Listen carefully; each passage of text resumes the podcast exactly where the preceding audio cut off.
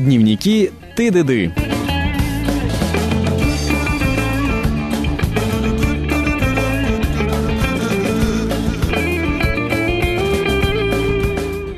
Я э, помню, что в Китае очень душно летом.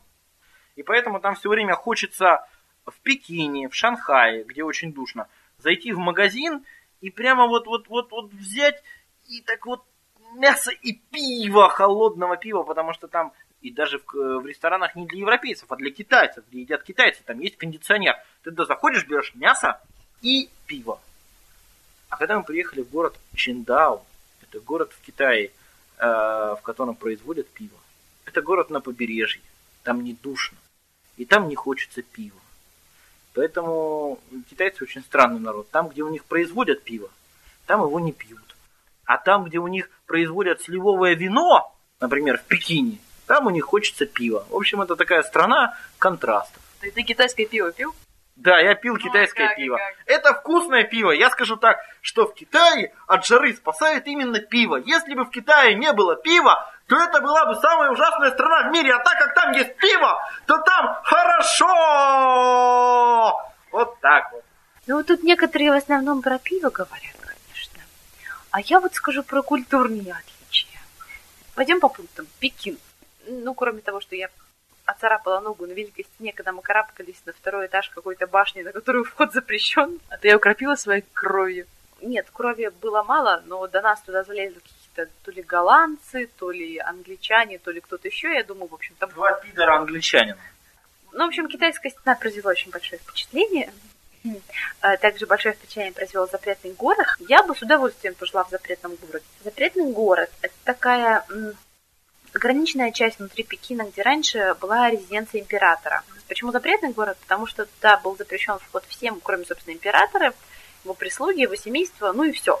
Вот сейчас туда вход открыт, туда люди ходят, втыкают, смотрят, о, как зашибато жили императоры на этих вот, значит, безумных площадях, покрытым камнем, который нагревается, от которого безумный зной. И непонятно вообще, как они спасались в своих пагодах от этого чумового зноя. Но там действительно очень красиво, и так проникаешься какой-то вековой историей. Потом это была сумасшедшая совершенно прогулка вот на этих велосипедах, на которые я не знаю, почему взгромоздилась, но все китайцы на них ездят, надо было почувствовать себя частью великой культуры. Потом был Шанхай, в котором на улице писал мальчик. Это стало для меня культурным шоком.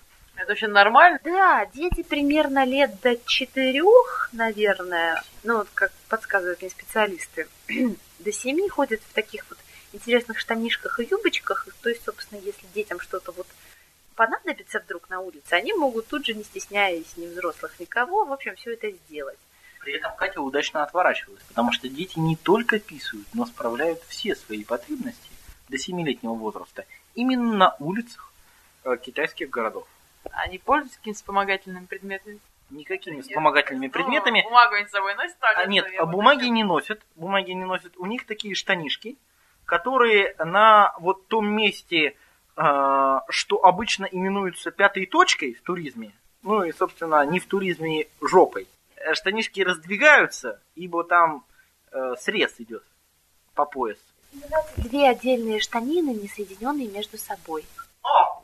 Вот у них две отдельные штанины, не соединенные между собой. И как мне вот здесь вот правильно подсказали филологи, благодаря таким штанинам эти самые китайские дети, кстати, спереди у них соединенные. Так вот, благодаря тому, что у них две штанины сзади не соединенные, они могут и все остальное делать вот так же легко. А взрослые так же делают.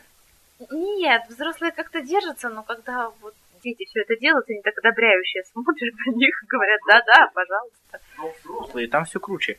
Э, Там у них, между прочим, в закрытом городе э, туалеты, э, я никогда такого раньше не видел, у них туалеты имеют звезды. Вот я раньше думал, что это отели в Европе имеют звезды 3, 4, 5.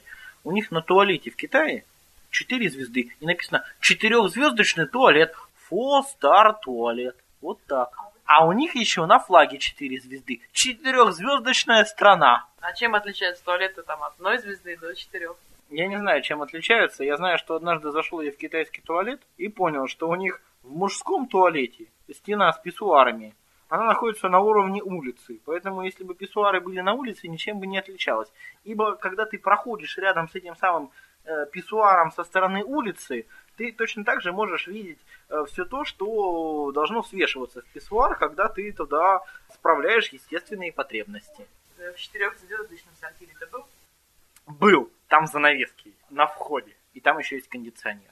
А в меньше звезд нет занавесок? Меньше звезд нету. Я видел только два типа туалетов. Без звезд и четырехзвездочные. Других не обнаружил. А, я еще не рассказала про Циндао. Китайцы, они почти не умеют плавать. И поскольку они почти не умеют плавать, то там самая главная задача это пробраться до того уровня, когда вода будет тебе по шею. Потому что до этого в воде очень много китайцев, а потом они практически отсутствуют.